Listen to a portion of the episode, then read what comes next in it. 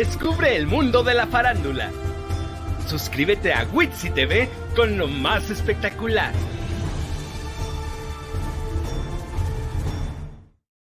Bienvenidos, bienvenidos miércoles, una de la tarde en el mood correcto, Witzi T V con lo más espectacular a través de M M O D T V. Mood T V es el mood correcto para que ustedes se enchufen por todas nuestras redes sociales completamente en vivo y en directo a través de Twitter, Periscope, bueno, Twitter es que Periscope, también estamos en Instagram, Facebook y por supuesto el canal de YouTube en donde pueden revivir este y todos los programas las veces en el horario, en el día que ustedes decidan. Recuerden, este es un canal de M M Agency comandado por Mel Mendoza, nuestro directivo de Mood T V, mi queridísimo Eddie James. Ahí están ya apareciendo en el cintillo todas las redes sociales. También está ahí en la producción quien nos asiste, Don Nico, muchísimas gracias.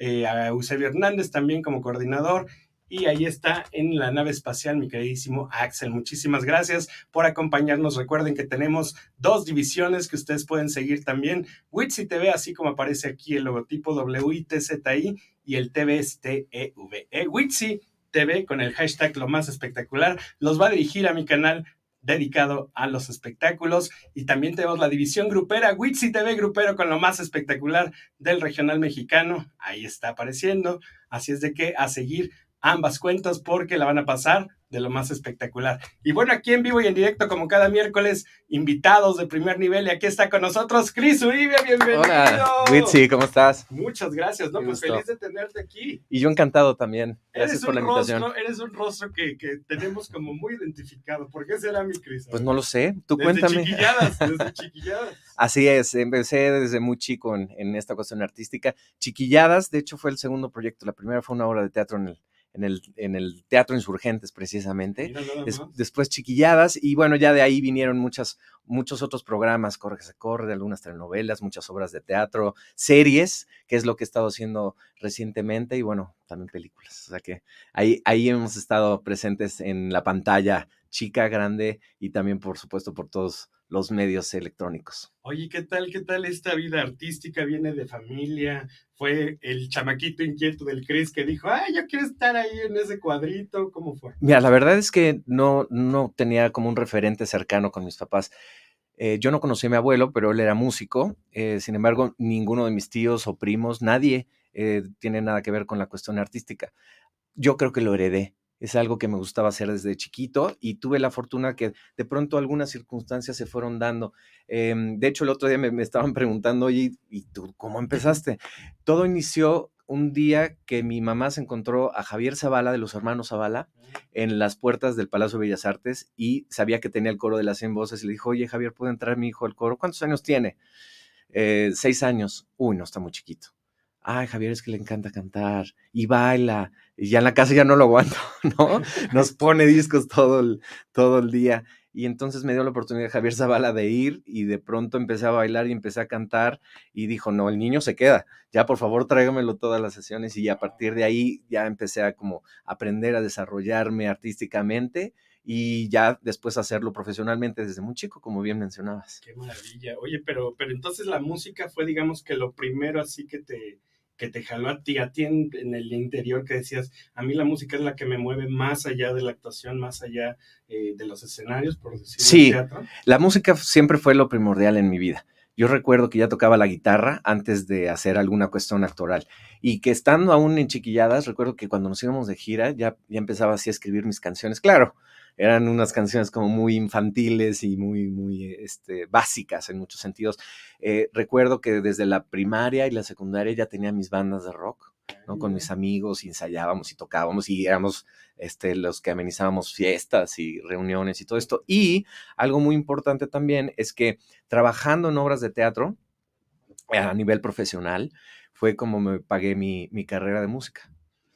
Fermata. En Fermata, exactamente. Es, y incluso hubo un, hubo un tiempo, Fermata en ese momento era la mejor escuela de, de música en México y en Latinoamérica, llegó a serlo, eh, y era bastante cara, o por, por lo menos para mí era bastante cara. Tuve que salirme un tiempo, hice una obra que se llamaba Expreso Astral, ahorré dinero y entonces regresé para terminar la carrera. O sea, así fue este asunto del, del amor a la música, de, de esta pasión y de esta cosa que tengo tan, tan adentro y que, y que no puedo parar. Aquí estoy, por, para eso estoy aquí, justamente. Oye, justamente para la gente que también está en esa búsqueda de, de ese sueño, ¿no? Uh-huh. De lograr lo que realmente te apasiona. Eh, y ahorita que dices que tuviste que hacer una pausa, quiere decir que tampoco, digamos, venías de una familia que, ay, sí, hijito, lo que tú quieras y cuando quieras y como quieras. Tú también tenías que, que fregarle para vida de obtener lo que querías. Sí, to, to, esa fue una política siempre de casa, ¿no? Incluso eh, yo hice exámenes para diferentes universidades. Mis papás me iban a apoyar si yo estudiaba relaciones internacionales o ciencias políticas o lo que fuera. Y cuando les dije, pues lo siento mucho, pero este, voy a estudiar música, fue de, bueno, muy bien. Y digamos, pues el, las, la escolaridad, ¿no? eh, eh, tradicional que normalmente se toma, ¿hasta qué nivel llegas? Hasta maestría. Hasta maestría. Sí, sí, ah, sí. Bueno, en cuanto a la música.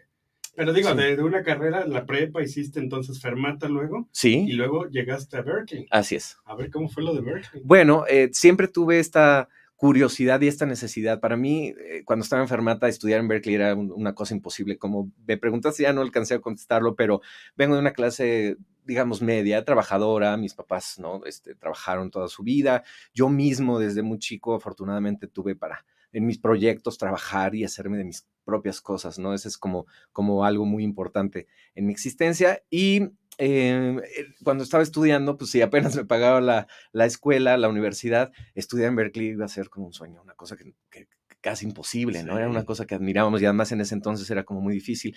Y poco a poco fui acercándome a Berklee. Fui estudiando eh, talleres de composición, estaba yendo a, a, a veranos y entonces ahí fue cuando me di cuenta que sí podía estudiar, o sea, que, o que podía, este, si ahorraba o que si se acomodaban algunas cosas, podía cumplir ese sueño de estudiar a, ahí y de cumplir eh, esta situación.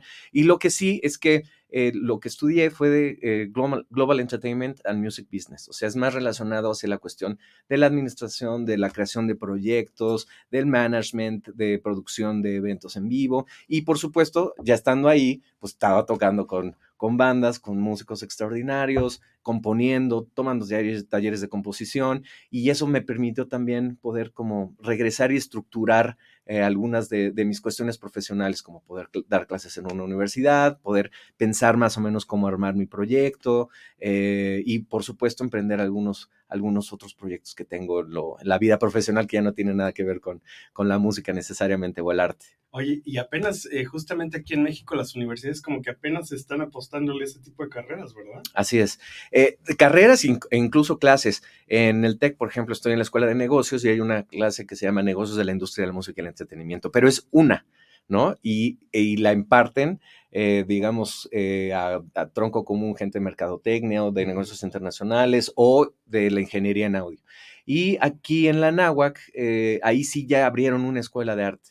Es la primera que tiene teatro, actuación, eh, ballet, eh, artes plásticas, y dentro de eso de la música están en, empezando también a entender algo que yo en, en mis tiempos apenas se vislumbraba, sí, el music business, ¿no? Sí. Ahora sí ya es muy importante el marketing para proyectos eh, dentro de la industria de la música, o como platicaba hace ratito, es el músico y el mercado laboral, ¿no? A ver, sí vas a salir, pero eh, de, de aquí vas a tocar, pero ¿en dónde vas a tocar? Vas a tocar en bares, vas a tocar en estudios, vas a hacer tu propio estudio, vas a tocar para artistas en vivo, eh, vas a crear tu propia escuela, vas a hacer, a hacer tu propio proyecto, y entonces ¿cómo lo vas a brandear? ¿Cómo eh, vas, lo vas a vender? Cómo, cómo lo vas a estructurar, en fin. O sea, ya muy bien perfilado todo el asunto. Es que ya, ¿cuánto ya tiempo tiene que ser, la sí. carrera? Esta carrera tiene dos años okay. y yo llevo uno dando clases. Nada más. Oye, y además, ¿cómo te da tiempo? Porque justamente, o sea, hacer tus proyectos de series, de comerciales, que tenemos también muchísimo en uh-huh. comerciales, tu proyecto ahorita musical, y todavía maestro, ¿cómo le haces? Bueno, los tamales los hago a las cinco de la mañana y ya después. Familia, familia. Ese es un punto. Este, sí, de, de hecho, parte de, de este E P que vengo promocionando con el todo por gusto. Qué, el porqué de este E P. Exactamente, se llama Inicio Final, y es justo eh, a través de las canciones voy narrando esta historia de amor, este clímax, estas cosas hermosas que sucedieron y también ya después las que no fueron tan alegres y eventualmente el final o cómo fue terminando la relación. Y, y, y cre- conjunté un grupo de, un grupo de canciones eh, que sí en específico, la, muchas de ellas o frases están enfocadas a esta pareja que tenía. Y bueno, pues eh, de alguna manera estoy contando mi historia a través de las canciones. Pero sí, como tal, pues soy papá de cada quince días, ¿no? Y también hay que darse tiempo para eso y para pasear y todo. ¿Bebés? Una bebé. Una bebé. Sí, sí, sí, una chaparrita. Pero bueno, pues también hay que darle el tiempo, eh, que ya no lo tengo, ya no la tengo todo, todos los días, entonces tiene que ser algo de calidad, algo especial. Siempre me la ando llevando a algún lugar bonito para poder disfrutar mucho de su, de su presencia. Es un amor, es una, es una niña hermosa. Exactamente. Oye, y retomando otra uh-huh. vez, yéndonos al pasado, esta parte de Chiquillas, sí. ¿En qué temporada estuviste? ¿Con quiénes conviviste? Ya, estuve en la segunda eh, temporada. Ya, eh, recuerdo que de hecho entré porque se hizo una audición que se llamaba Buscando Chiquillos para Chiquilladas, y después de todo el proceso, que fueron como seis meses, y de que me estaban invitando al, a, a participar de a poquito en, en, el, en, la, en el programa, gané el concurso y entonces ya me quedé. Entré en esta segunda etapa, todavía me tocó Carlitos Espejel, bueno, Carlitos que me, es mi amigo Carlos, si lo está viendo le mando un fuerte abrazo, Epituca y Petaca, Ginny también, que es un amor, eh, Marichelo, Anahí, Pierre, Rolando, este, Rolando y José Morita, eh, en fin, ya después ellos fueron saliendo, pues ya se veían un poco más grandes que, que nosotros, que éramos muy chiquillos, literal, y este, y bueno, pues ya terminamos eh, la temporada, bueno, el programa en esta segunda etapa. Qué maravilla. ¿Y sigues en contacto con ellos, la mayoría, o no? Sí, sí, justo estábamos platicando también hace ratito, eh, que sobre todo a través de las redes sociales, ¿no? Ya todos tienen su vida, todos tienen sus proyectos, tienen sus actividades, grabaciones, eh, en fin, otros, otras, otras situaciones personales, y estamos en contacto en... en este, en, pues ahora sí que en las redes sociales. De hecho, hace poco hice un, un capítulo con Carlos de Se Rentan Cuartos, eh, Ginny en unas obras que yo estaba produciendo en unos colegios me hizo favor de, de velar una placa, eh, con Mago Roddy, que nunca trabajamos juntos necesariamente en Chiquilladas, pero estamos siempre en conexión y nos andamos tagueando en muchas cosas ahí en el Facebook. Por cierto, si me quieren seguir, estoy como Cris Uribe, este, digo, hay que meter un gol, ¿no? Y este... Y, y sí, sí, estamos en contacto.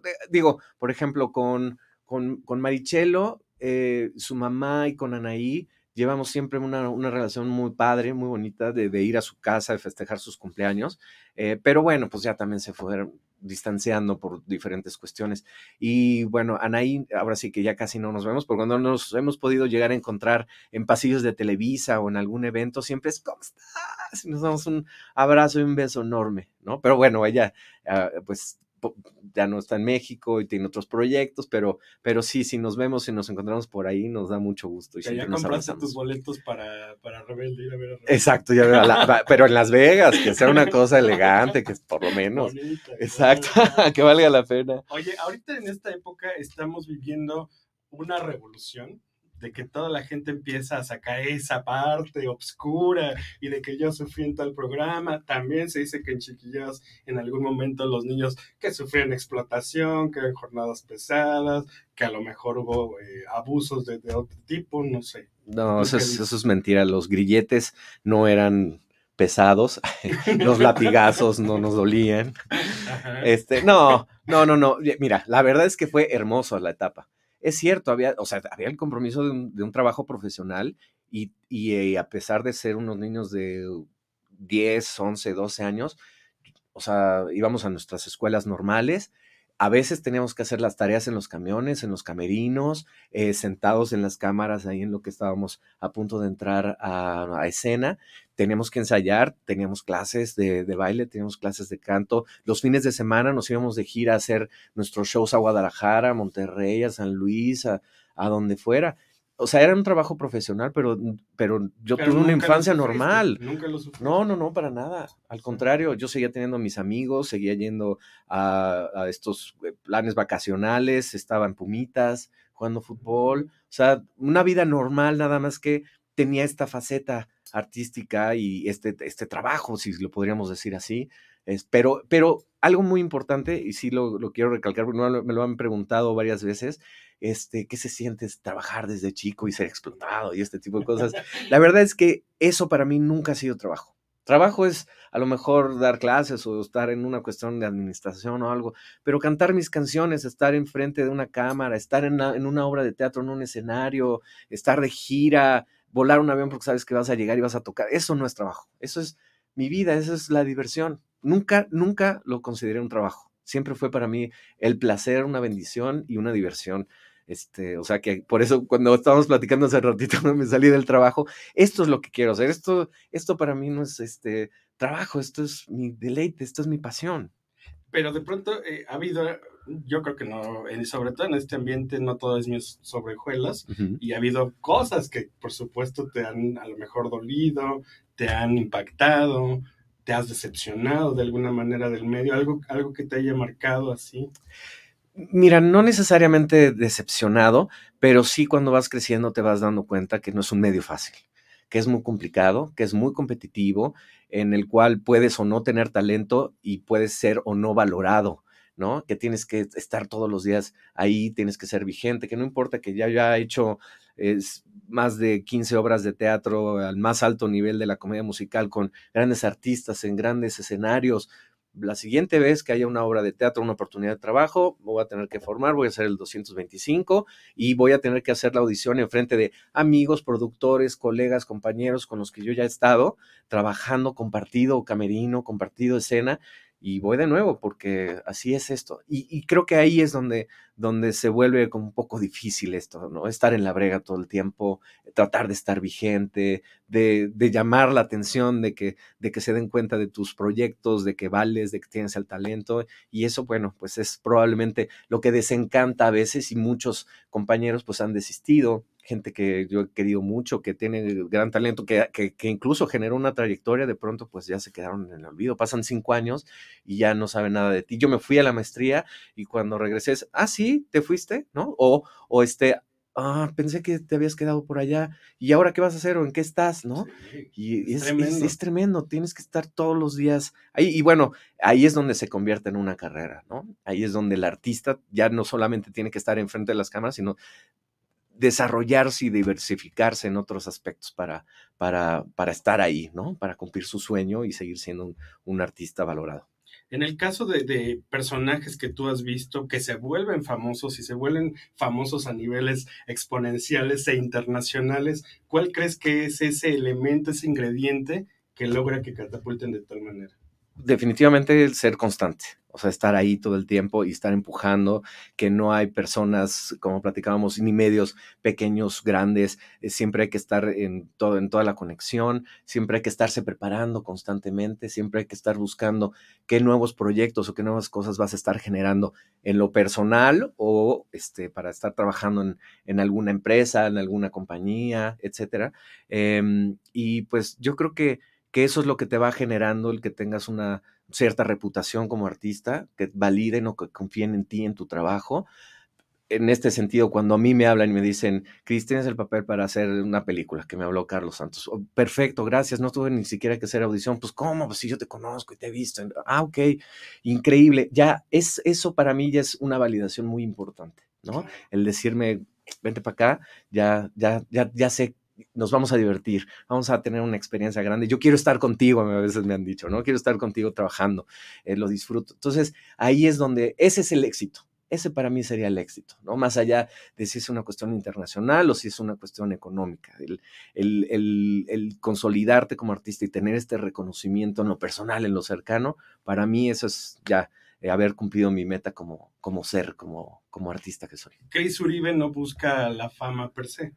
La fama yo creo que es una consecuencia de todo, ¿no? Si tú haces bien las cosas y les, les gustan mis canciones, si les gusta mi proyecto, les gusta mi concepto, si de pronto este, la película tiene éxito y de ahí me llaman algunas otras cosas y tengo visibilidad en algún medio o en algunas revistas o en alguna cosa, pues es, es esto que le llaman fama, pero yo nunca he pensado que necesariamente eso es lo que se tenga que buscar. Yo creo que es una consecuencia que se da si haces bien las cosas y si logras otras que para mí, por lo pronto o por lo, en lo personal, son mucho más importantes. Qué interesante poder platicar con una persona que además de que ha vivido en el medio, también tiene la oportunidad de ser un docente de, de nuevas generaciones y justamente transmitir todo esto que nos estás platicando a esos nuevos chavos que yo creo que muchos sí van por la fama. Dime tú, ¿cómo los ves? Sí, muchos, muchos de ellos les llama la atención querer sacar sus, proye- sus proyectos personales o ser músicos o ser compositores por lo que esto genera, ¿no? Eh, a lo mejor eh, ser atractivo para... eh, chicas, chicos, eh, de pronto ser tratado de una manera especial, eh, salir y aparecer en los medios, tener algunas ventajas de, de algún tipo, pero... Pero sí, lo que trato de inculcarles es más bien vamos a enfocarnos en cómo hacer realidad tu proyecto y entonces ya todo lo demás vendrá por, como por, por coincidencia, ¿no? O por, o por circunstancias que se van gener, generando y gestando de un trabajo previo y de cosas que tú tienes que estar realizando. El, proye- el proyecto más placentero de Cris, el que más satisfacción te dio, donde mejor te lo has pasado. Ay, yo creo que hay varios. Este, de entrada, el más placentero para mí es cantar mis canciones. Eso es lo que más me realiza, estar en un escenario o aquí en este medio contigo eh, y poder interpretar algo que nació, ¿no? De, de mí es para mí lo más valioso. Pero de proyectos, yo creo que del Chiquilladas, por supuesto, que es algo que yo recuerdo siempre como, con mucho cariño por todo lo que fue, por, por el gran ambiente que había. Esto, esto que dices de, de este, si habían acosos o si los niños eran explotados y todo eso, no. O sea, ahí era, era un ambiente totalmente diferente y no sé por qué, este, y en otros lugares pues sí se gesta eso. Recuerdo también con mucho cariño una obra que se llamó Expreso Astral, que era, es una obra de Andrew Lloyd Webber que montaron aquí, que nos llevó ocho meses ensayar en patines. La camaradería, el cuidado, el cariño que se creó en esa compañía, porque nos teníamos que cuidar, hubo fisurados del coxis, muñecas rotas, este, conmocionados, eh, pies así, el tobillo que se quebró así con el patín, este, y teníamos que cuidarnos porque patinábamos a cincuenta kilómetros por hora bajando de una rampa de veinte metros entre el público y además bailar y cantar y con unos armatrostes. ¡Padrísimo! Extraordinaria. Duró seis meses. Este. Ensayamos más tiempo sí, del que claro, estuvimos en, en temporada. Pero el punto aquí es que se hizo una... O sea, una nos teníamos familia. Que cuidar. Ajá. Sí. Si alguien se equivocaba o alguien no estaba en donde tenía que estar y el otro pasaba y se lo llevaba, o sea, tú tenías que tener mucho cuidado, muchas atenciones con los demás. Eso, esa, esa, ese trabajo en equipo me enseñó mucho para muchas cosas después en mi, en mi trabajo profesional.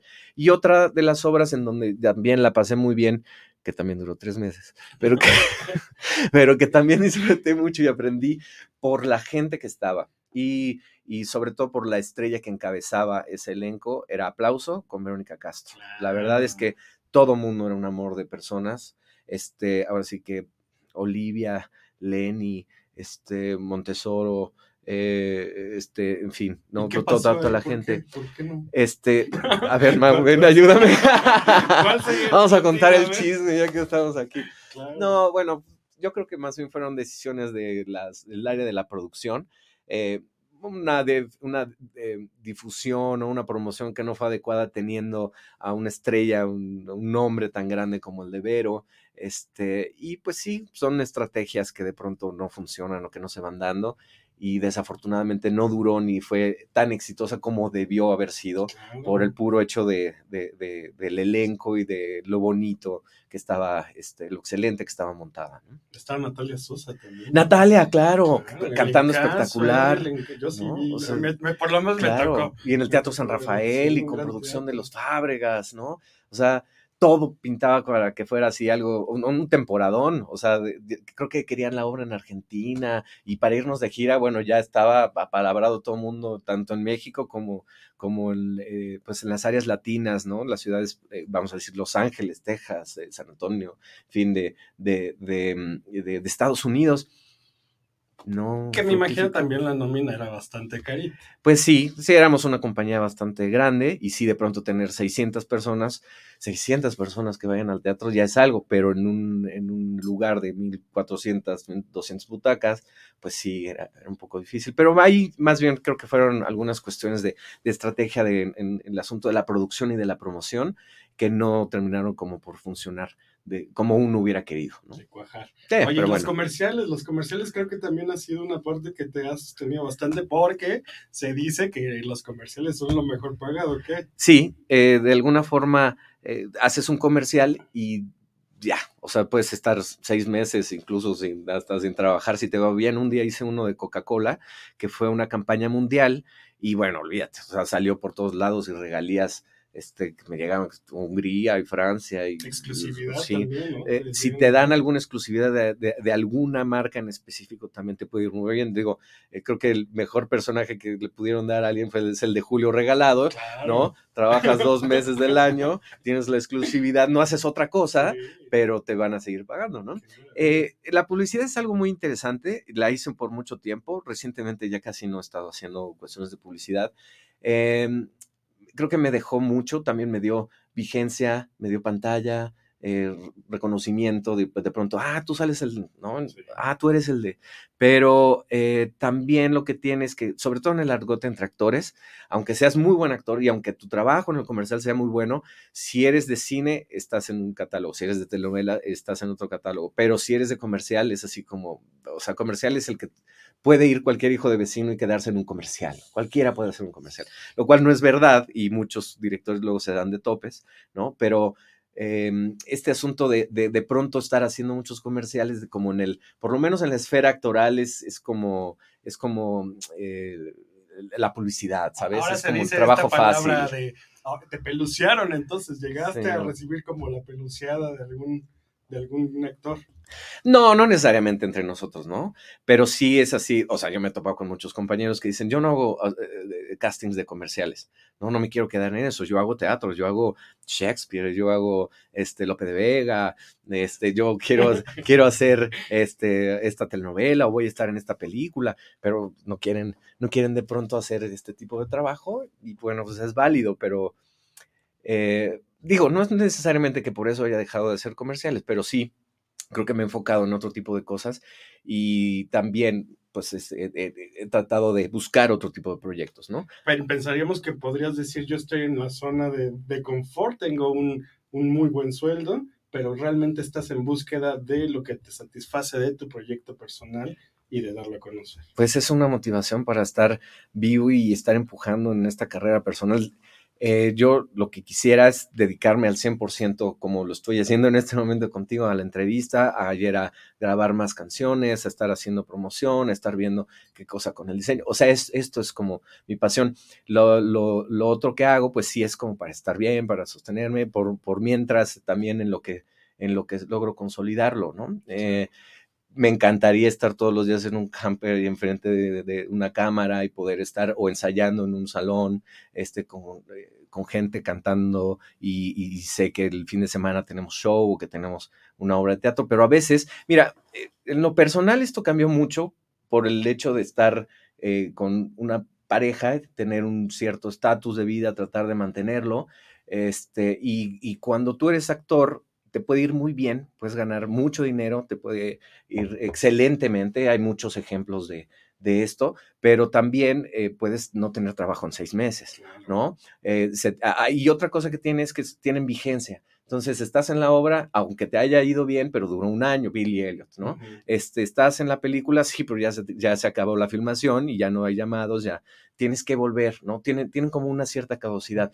Entonces, cuando tú vives solo, tienes, digamos, un cierto estilo de vida, pero, pero lo puedes conservar y, y apuestas por esto, y esto es tu vida y tu pasión, pues está bien, pero ya cuando tienes una esposa y tienes una hija y tienes ciertos compromisos y responsabilidades, pues dices, a ver, creo que eso está bien, lo voy a mantener, voy a seguir ahí, que no he parado, ¿no? Es tanto con mi proyecto musical como en el actoral, pero sí dices, a ver, voy a buscar algo un poco más estable y que por lo menos me permita ir, ir cumpliendo con, con, con esta responsabilidad y con esta, esta vida que también estoy eligiendo, ¿no? Hasta y en que ya, este, hasta justamente que ya, en este E P que, ya, ¿no? que tenemos este inicio y final, eso. Hoy nos va a complacer nuestro queridísimo Cris Uribe, porque gracias. Además aquí, como bien nos platicaba, él toca desde chiquillo. Así es. La guitarra, y bueno, qué mejor que nos presentes estos cuatro temas de este E P aquí en exclusiva para lo más espectacular de Witzi T V, y pues comenzar justamente con Sí Ya Sé. A ver, cuéntanos un poquito de Sí Ya Sé. Exactamente. Eh, mira, es la canción con la que abro el álbum. Esta es la parte bonita cuando conoces a alguien, cuando te sorprende. La compuse eh, ahora sí que pensando en, en, en, en este instante que de pronto te quedas flasheado, ¿no? Con, con alguien, y eh, ahí es donde empieza la historia. Generalmente como cuando conoces a alguien, ya luego no sabes qué va a pasar, pero, pero este, esta canción eh, la, es coautoría con Arturo de la Fuente, un querido amigo compositor que estuvo en La Voz, que es cantante, eh, corista de muchos artistas importantes y alguien a quien aprecio y admiro mucho. Te presentaste, ni siquiera escuché bien tu nombre, me perdí ese instante, solo quería besarte. Esto siempre me sucede a mí, solo a mí. Vivo tiempos imperfectos, porque sé que enamorarse da un efecto que tarde o temprano va a acabar. Sí, ya sé, prohibido enamorarse, se ha vuelto una costumbre equivocarme. Y pago caro el hecho de arriesgar. Sí, ya sé, quizás son tonterías, pero algo que aprendí de mis caídas es que un poco de esperanza no hace mal. No culpo al corazón por intentar. No, es que me haces tanto ruido, me la paso confundido, descifrándote, acercándome. Un beso tuyo da la entrada para desaparecer la duda que me ataba.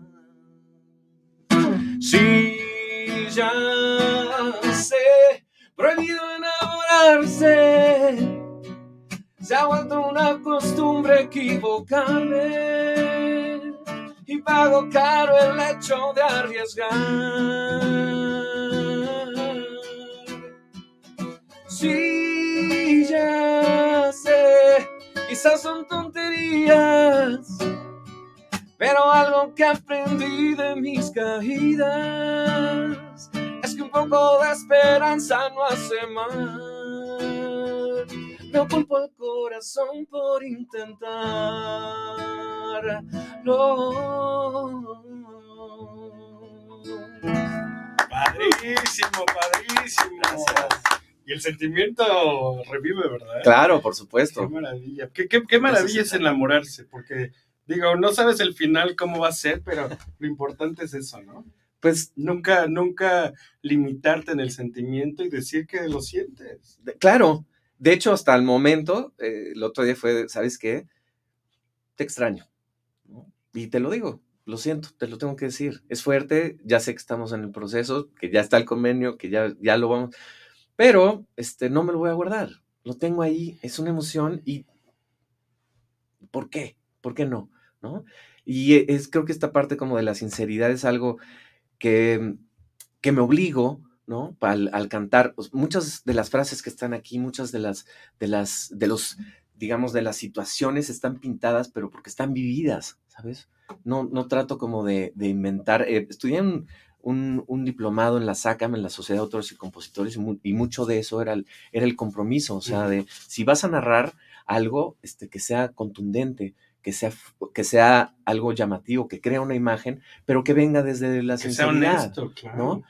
Hay muchos compositores, no los critico, cada quien ten, tiene su técnica, que se inventa la historia, este, o, o escucha una historia y la, la, la narra ahí. En mi caso, sí, lo, mucho de lo que escribo son circunstancias y momentos que están vividos, ¿no? Claro. Que de alguna manera tuve que plasmarlos y eso es lo que me ha ayudado o funcionado para que conecten como con las personas, para que me digan, oye, es que eso yo también lo sentí, es que eso me pasó, esa, esa, esa frase es la que me llega porque es muy fuerte, ¿no? Hay una, por ejemplo, aquí que dice, con dolor fui descosiendo lento mis ojos, ¿no? Ahorita canto esta canción que se llama Vuelo Ya.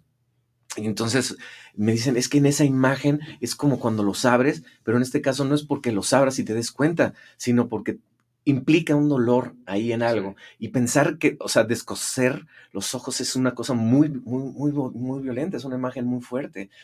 Y es, es muy doloroso cuando te das cuenta de pronto de cómo son las personas, de cómo te han tratado, de, de, de cómo te han hecho sentir, ¿no? Este, o tú mismo, de, de darte cuenta de tú cómo has hecho sentir a la otra persona, que todavía sería más fuerte, ¿no? Sí. Pues si te das cuenta que te trataron mal, dices, híjole, está fuerte, pero si tú te das cuenta que tú lo hiciste, ¿no? Todavía podría ser muchísimo más agresivo, más, más, más, más poderoso, fuerte o contundente en el sentido, estábamos hablando del, del, sí, del sí, contenido sí. como autor, ¿no? Sí, sí, totalmente. Luego viene el segundo tema, es Junto a mí. Junto a mí. A ver, esa parte este, que este es vamos a, a vivir.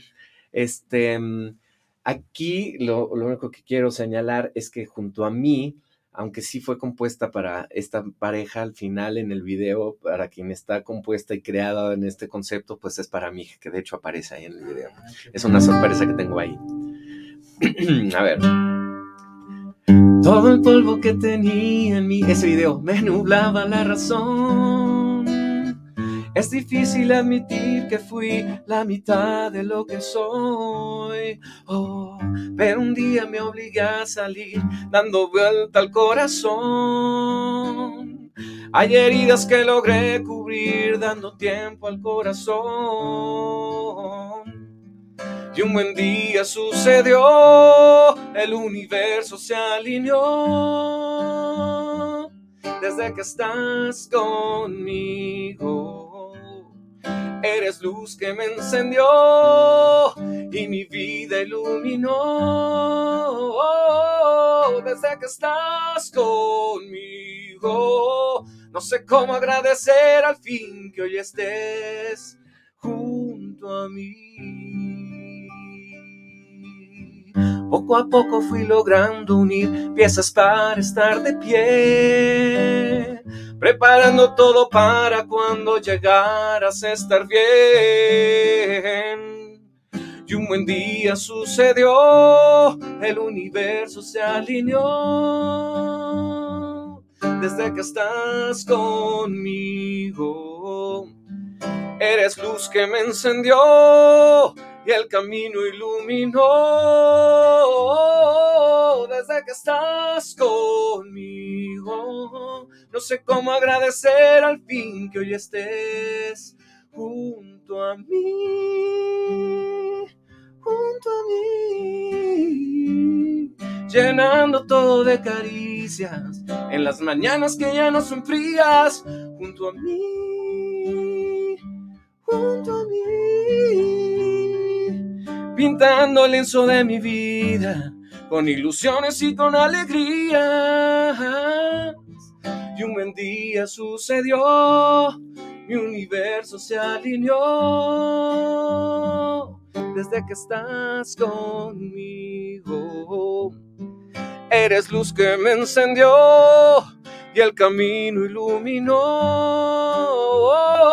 Desde que estás conmigo, no sé cómo agradecer al fin que hoy estés junto a mí, junto a mí.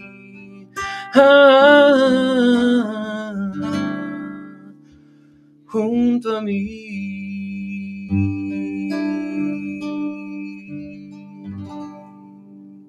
Qué bonito, ¿no? Bueno, ¿cómo te cambia la vida también, oye? Así es. Un nuevo integrante ahí en la familia. Ahora sí que, como dicen los que tienen la fortuna de ser papás, que, que ese motivo de vida ya está ahí presente en carne y hueso y, por supuesto, pues un sentimiento totalmente distinto, ¿no? Totalmente, sí. Y yo muy enamorado de, de mi hija, la, la adoro, la apapacho mucho. Es muy creativa, le encanta la música. Yo di eh, clases de estimulación musical Ajá. por muchos años. Entonces, como muchos de estos elementos me servían para jugar con ella, y le compré un teatrito, un teatro guiñol, y este, y le contaba historias, y jugamos con las mascadas, y bailábamos, y si los ponis, y si los dragones, y nos hacemos nuestros juegos, y nuestras historias, y todo. Entonces, bueno, pues es alguien a quien disfruto mucho por su brillantez, por su nobleza, por su inteligencia, por su eh, belleza como, como ser. La verdad es que ha sido una bendición. Qué maravilla, además ahí en el video, como dices, lo estábamos apreciando y qué, qué recuerdo también de ese momento, ¿no? Es la filmación, sí. Compartir algo así, lo que más te apasiona con el ser que más amas. Este, y además tremenda, nunca había estado enfrente de una cámara y en cuanto le pusieron una hojita que supuestamente tenía que estar dibujando y entonces, este, a ver, sonríe a la cámara. Lo trae, ya lo trae de familia. Así de, ¿qué te pasa, Escuinclales? Deja de hacer eso. ¿Estás bien? ¿Qué te...? No, pues estoy aquí en la cámara. ¿Te gustaría que se dedicara a esto? Este, no lo sé. Yo creo que sí, porque tiene una vena y creo que sería una gran artista, pero, pero creo que tendría o me gustaría que estudiara algunas otras cuestiones, ¿no? O sea, yo sí fui de estos artistas que llegó, ¿no? Y que quiso ser artista, plenamente artista, pero después entiendes que hay muchos otros elementos que están alrededor de todo esto eh, que tienes que aprender y que no te enseñan, ¿no? Este, de administración o de management o de publicidad o de eh, le, cuestiones legales, ¿no? Entonces me gustaría como si tuviera como ciertas bases y ya que ella decida si quiere ser artista o quiere poner algún negocio relacionado a la cuestión artística o dar clases o, o lo que sea, pero sí, este, de alguna manera, y creo que el concepto de la educación cambió, ¿no? En ese sentido, o sea, como decíamos hace un ratito, eh, ya no es nada más el querer ser artista, sino es y cómo vas a sacar el, el proyecto, y cuánto claro. le vas a invertir, y cuánto vas a ganar, y tú, cuánto quieres, o sea, cómo quieres vivir para saber cuántos conciertos tienes que dar pues, al mes, para entonces saber si te, si, si, si te sale, o le vas a estar perdiendo, o, o, o vas a tener que hacer eh, un tra- o tener un trabajo aparte para financiar tu proyecto, o apostarle, o qué, ¿no? Exactamente. Por ahí va, por ahí va ya esta, esta nueva concepción. Pues esperemos que así como lo estamos disfrutando aquí en el estudio, lo estén disfrutando en sus casas, ah. esta oportunidad que nos da Cris Uribe de tocarnos en vivo y en directo este nuevo E P Inicio Final, que la gente, ¿dónde lo puede eh, descargar? ¿Dónde lo puede escuchar? Ya está en todas las plataformas no. de streaming. De hecho, ese con ese Q R... Ah, miren, si perfecto, ahí si está lo, en la pantalla, eh, ustedes pongan ahí su teléfono. Exactamente, y ya los manda a mis redes. Ah, eh, está en Spotify, Deezer, Apple Music, etcétera. También está en YouTube. Y eh, pueden seguirme en mis redes sociales de Instagram, Twitter y Facebook, eh, todas como Cris Uribe, y ahí van a poder ver, pues, no sé, como videitos, partes de canciones, entrevistas, cosas más personales. Ahí ya nos subirán. ¿Eh? Ahí ya nos subirán luego. Exactamente. Perfecto. Pues vamos con el siguiente temita, claro. Vuelo ya. A sí. Ver, cuéntanos de Vuelo ya. Bueno, aquí ya esta... esta Esta, de hecho, salió en un momento en el que estábamos muy mal ya en la relación. O sea, ya se venía previendo. Y aquí fue donde empecé como a escribir todas estas cosas. Me las... Es difícil de pronto cuando te estás cantando las canciones a ti y te estás dando cuenta de pronto de lo que estás plasmando y dices, chin, creo que las cosas así no están como funcionando muy bien. Este, yo me estoy diciendo esto, ¿no? Um, pero bueno, pues de alguna manera así es como se van, se van dando las cosas. La canción no fue un pretexto para que viniera alguna situación después, pero sí, sí embona perfecto como en este, en este eh, clímax, ¿no? Si estuviéramos contando la historia, bueno, pues hay un planteamiento, de pronto hay una evolución. Este, digamos, como que es el punto del rompimiento, es lo que detona la, lo, lo que termina por ser el final, ¿no? La, el desenlace de la historia. Bueno, ya. Así es.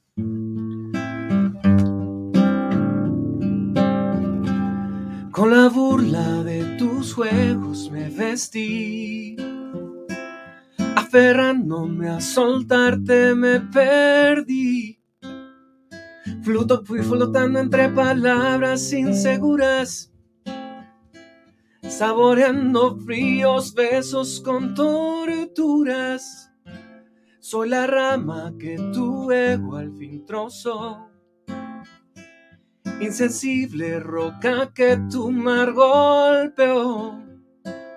Con dolor fui descosiendo lento mis ojos, regresándole cordura a un sabio loco. Vuelo ya, rompiendo la cadena que me ató.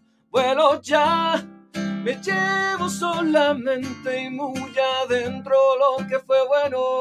Y recuerda que al cerrar la puerta ya conmigo no cuentas. Intenté cambiarte y quien cambió fui yo.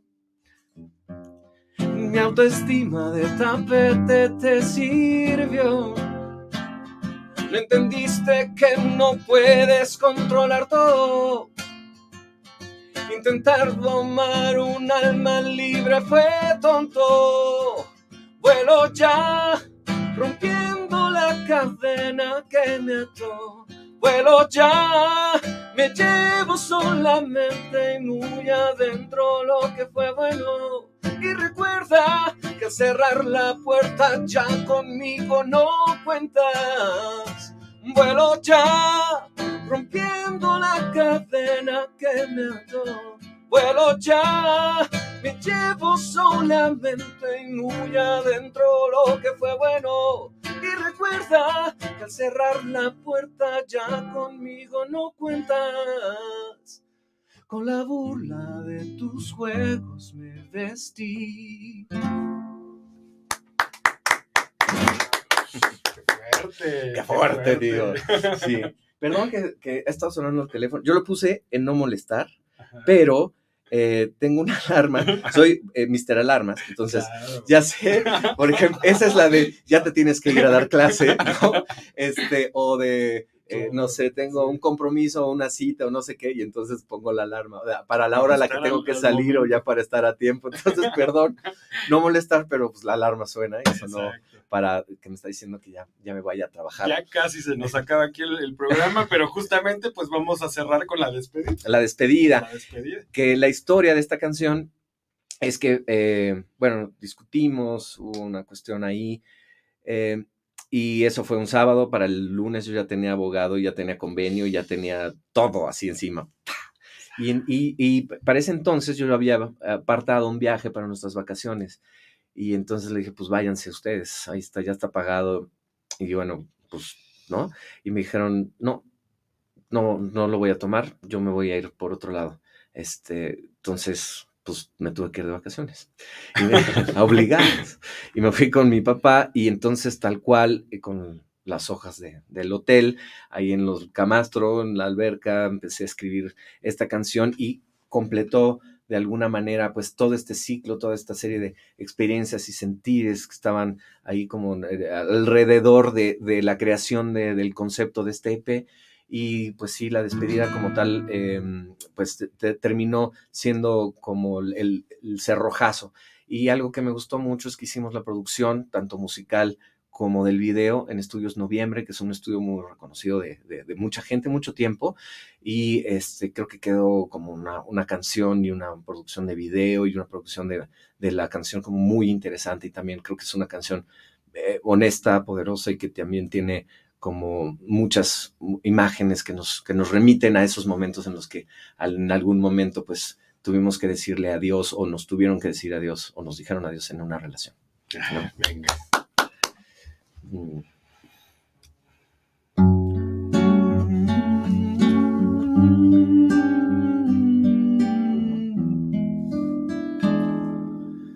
Es momento de dejarnos ir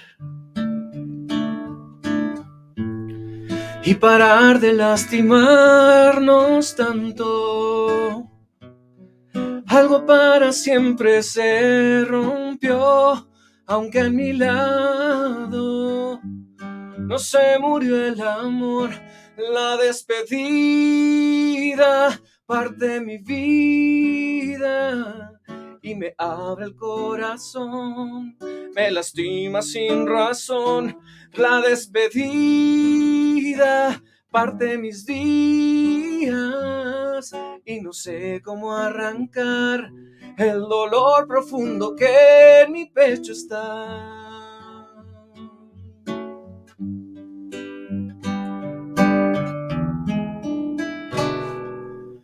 No sé si tiene ya sentido hablar. Dos miradas tristes que se dan la mano. Cada quien se va con su verdad y el premio absurdo de no querer cambiar. La despedida parte mi vida y me abre el corazón, me lastima sin control. La despedida quiebra mis días y no sé cómo arrancar el dolor profundo que en mi pecho está. Oh, oh.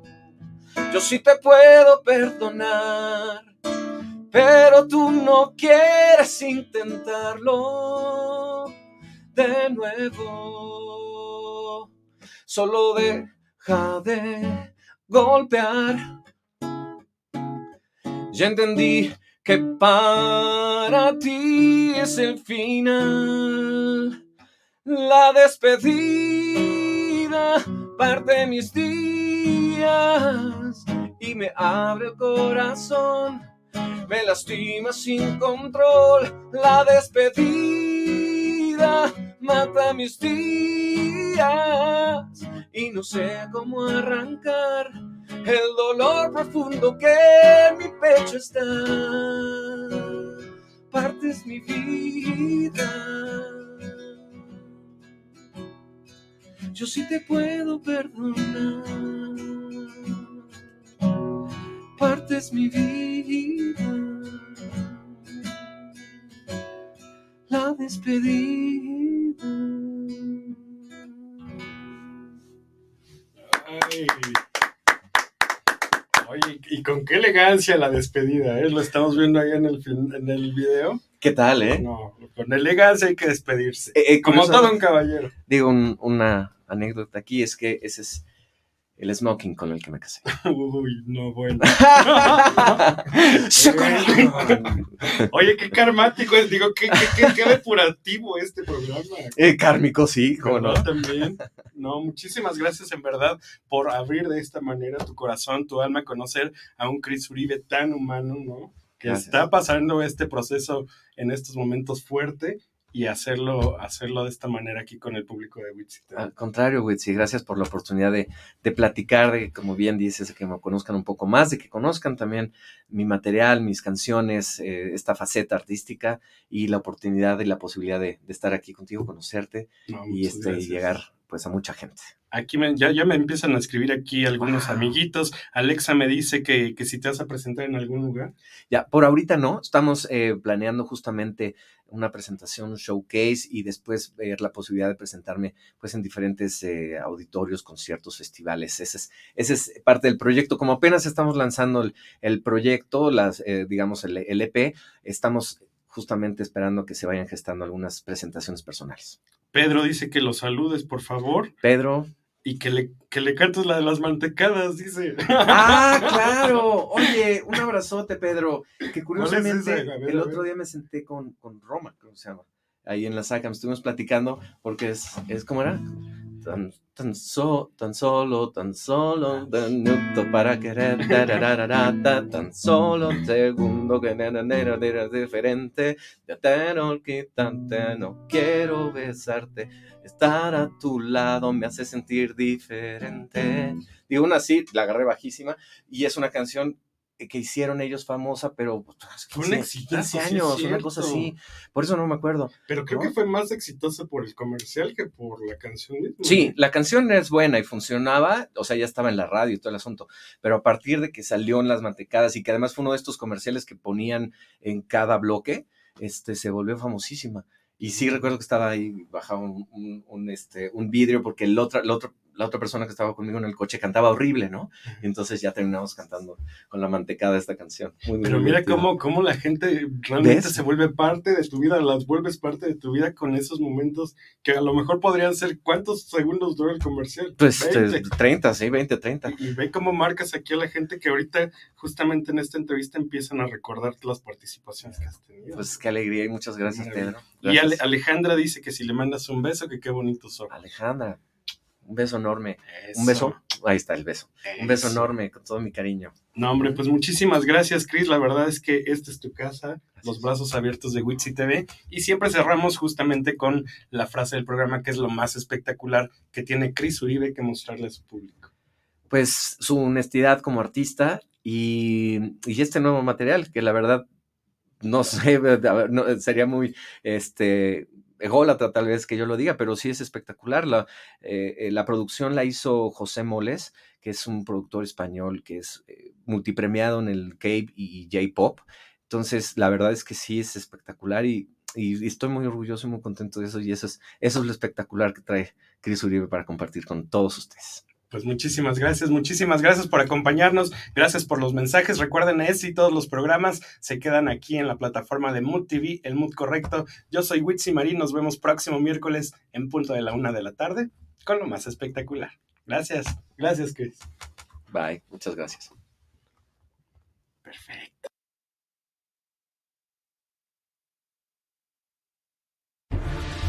Descubre el mundo de la farándula. Suscríbete a Witzi T V con lo más espectacular.